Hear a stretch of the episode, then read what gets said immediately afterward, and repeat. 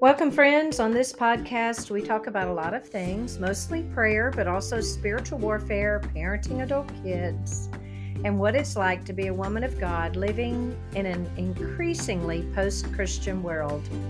This is the place where I share interviews with people whose lives have greatly influenced mine. And I'm going to be bringing some great people on the podcast in the next few weeks. But today, I'm talking a bit more about deconstruction more specifically about what causes people to enter into the journey of deconstruction and how knowing this might impact the way we interact with them. We want more than anything for the people we love to be like Timothy when Paul said this about him Continue in what you have learned and become convinced of. That's 2 Timothy 3:14. We want our people to continue in what they learned, but not merely going through the motions, but to actually become convinced of their faith. Isn't that what happens when we experience God in the hard places and dark spaces of our lives? The longer I live, the more I'm understanding that there really is fellowship in the suffering of Christ because the suffering brings the conviction that holds me steady in the storms. I spent some time on the lake this past weekend and was reminded that every boat creates a wake. Inside the wake, the boat itself kind of parts the waters, or at least it settles them down. As a skier or a wakeboarder or surfer, you learn to stay in the wake of your boat until you're ready to venture out. Deconstruction is like that boat. It cuts through the sometimes choppy waters of Christian faith and practice, leaving a wake on which our loved ones surf.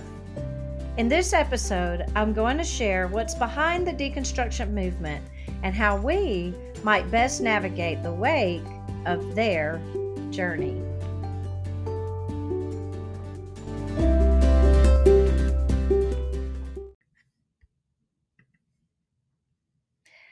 So, what is behind the deconstruction movement? First, let me remind you of what I'm talking about when I use the term deconstruction. I haven't yet found my own definition, so I'm still borrowing from the great definitions others have offered. And this one comes from a guy I found online this week, Mark Hackett. Please forgive me for calling him a guy. He might be white haired and scholarly and accustomed to being called professor or doctor.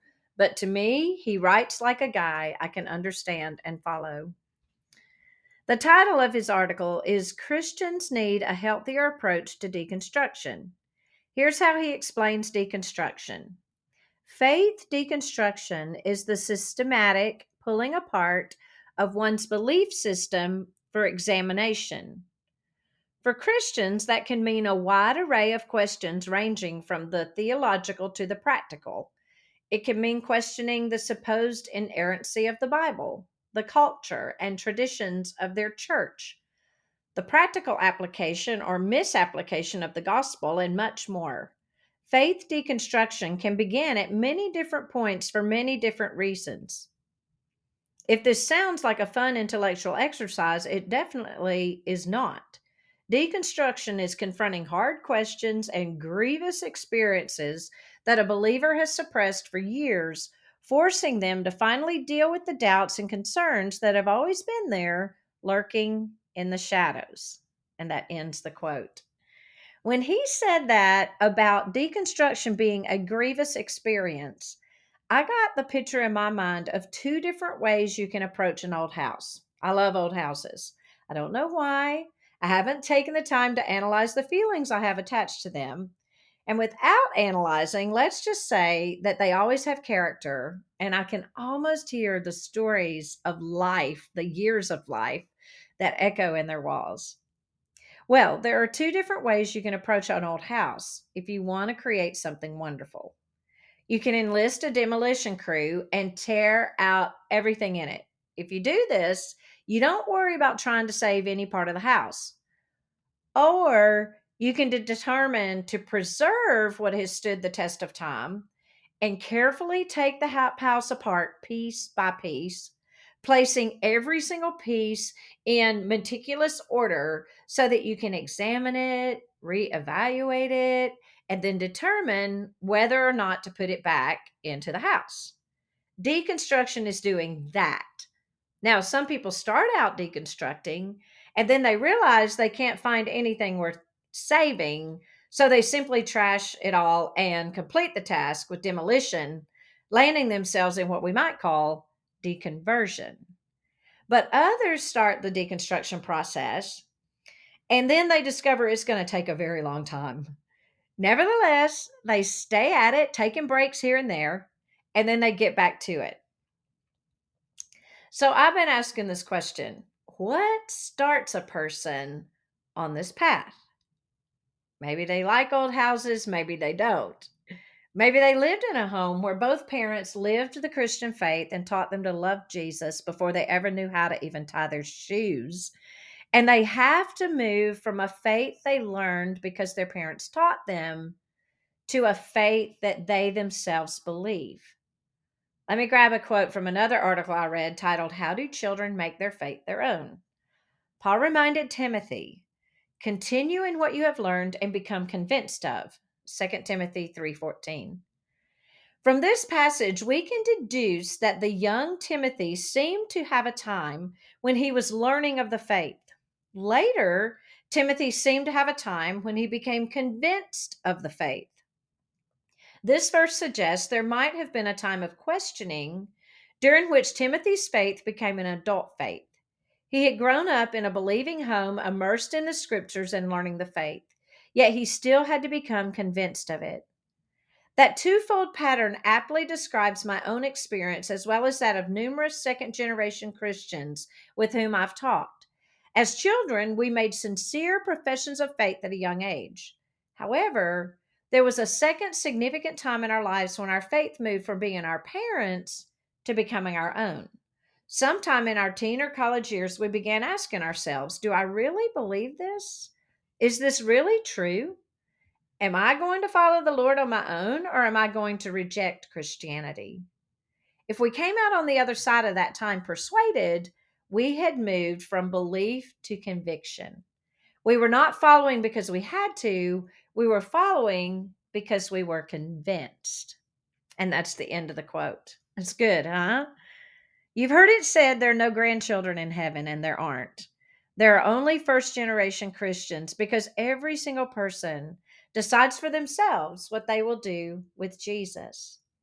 The writer in that article went on to say that the learning stage is over when your children grow up, and that the young adult years give you the opportunity to see if the convincing stage has yet happened. Deconstruction begins when people begin to ask questions regarding their belief. But what spurs the questions? In my research, I've discovered that I could talk all day about the various things that might initiate deconstruction in a person's life. But there are four big things. One, church or personal hurt. Somewhere along the way, the faith of the person deconstructing deconstructing their own faith took a hit god let them down.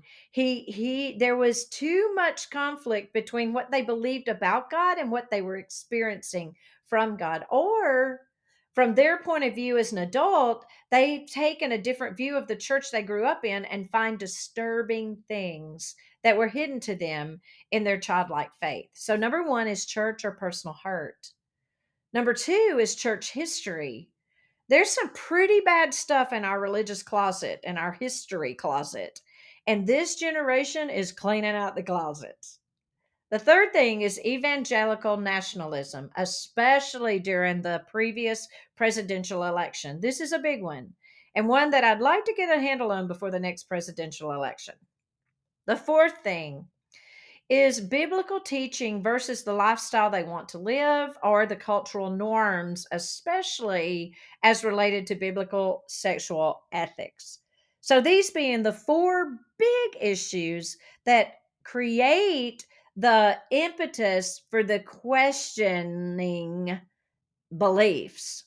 I'm going to take each one of these and host a podcast guest to help me unpack it. Truth be known, our deconstructing loved ones present some interesting challenges to us. We would do well to receive these and address them the best we can while continuing to stand firm in our own faith and in our relationships with them. Just in case you're wondering, this isn't the best time to witness to your loved one. Most likely, they know very well what you believe, and hearing you tell them over and over again will not contribute to their journey. It might cause your relationship with them to suffer, and that's not what you want. Instead, remember, God's got this. You know, we wear the bracelets, we give them out at our prayer clinics, and you can buy your bracelets online. Okay, I'll add a link to that to the show notes as well. But remember that God's got this. So I'm going to give you three, four things that we can do. One is pray. But don't pray assuming you know better than they do what God's future holds. Pray for them to experience wholeness and peace. Know that the God who holds you together when you're going through hard time is the same God who knows best how to hold them together as well. And trust God with the way He chooses to answer your prayers. Secondly, bear fruit. Be so filled with the Spirit that you bear fruit all over your life, which will in um, advertently be fruit that's that's born, bared. I don't know if we bared fruit or born it. I'm not sure, but anyway, fruit will just fall all over them. And remember that the fruit of the Spirit is love, joy, peace, patience, kindness, goodness, faithfulness, gentleness, and self control. Love, joy, peace, patience, kindness, goodness, faithfulness, gentleness, and self control. That's a throwback from GA camp years gone by. But that is the fruit of the Spirit. So, as the Spirit of God to express Himself in and through your life, as you focus your emotional energy on clinging to Him so that you can bear much fruit, rather than clinging to them so that you can be anxious and worried. Thirdly, be steadfast. The word for steadfast in Hebrew is chesed, and it refers to God's devout loving kindness, his mercy, and his faithfulness, which are at the very core of his character and actions. God is steadfast. Therefore, his love is steadfast and unwavering faithful, and kind. Be the same way in your relationship with the person you love who is deconstructing their faith. And for this last thing that we can do, I'm going to quote another great article I found online. And might I say, ouch to this quote, for I needed it most likely more than you do. The article is titled How to Respond to Faith Deconstruction. And the author wrote that she chose to use female pronouns in her article because her website is primarily geared toward women. So it comes from a website called The Glorious Table, and the title of the article is, like I said, How to Respond to Faith Deconstruction. And here it is Honor her by respecting her journey. No one's faith journey is the same. Just as we all have unique DNA, we all have our own green valleys, our own wildernesses. The journey is largely personal, even intimate. Its foundation is a relationship between the individual and God, not between the individual and other people, or even the individual and the church. God sees each of us as unique and precious. None of us are created better or superior in His sight. And our faith journeys are likewise equally precious and equally valuable. Jesus tells us not to hinder one another from seeking Him, and this seeking looks different for everyone. We should not be so prideful as to think there is one narrow path to Christ. Even if you feel inclined to be concerned or afraid for your friend and the outcome of her deconstruction process, honor her by respecting that process, which is hers and hers alone. Only she knows the ins and outs of her intimate relationship with God you can be a source of support and encouragement, but you can't try to prevent her from walking out her path. Isn't that good? My friends, deconstruction of faith doesn't always end in deconversion. Deconversion of faith is not always permanent. As long as we are in the land of the living, as long as we're in the land of the living, there's hope. What deconstruction does do is clean out the clutter of confusion, resistance, wickedness, and evil. Deconstruction might cause the church to re examine how we do things, letting go of what shouldn't be happening and taking hold of what should. As we continue learning more about deconstruction and how we might best love the people deconstructing their faith, let's let God do something wonderful in us. Don't forget that every faith challenge brings with it an opportunity to experience God in new and different ways we might right now be teetering on this side of His exceedingly abundantly more than we could ever think, to ask, or imagine.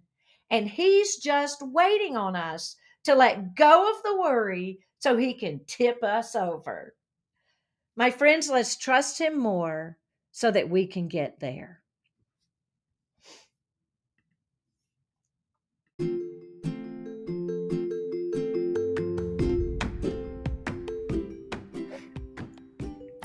I hope these episodes on deconstruction are helping you. Remember that I'm recording them in preparation for the conference I'm doing for Lifeways Forum in November. I'm linking the Women's Leadership Forum to our show notes today, along with the links to all the articles that I quoted from during this podcast. You may not know anyone deconstructing their faith. If that's the case, praise God and ask Him to send you someone.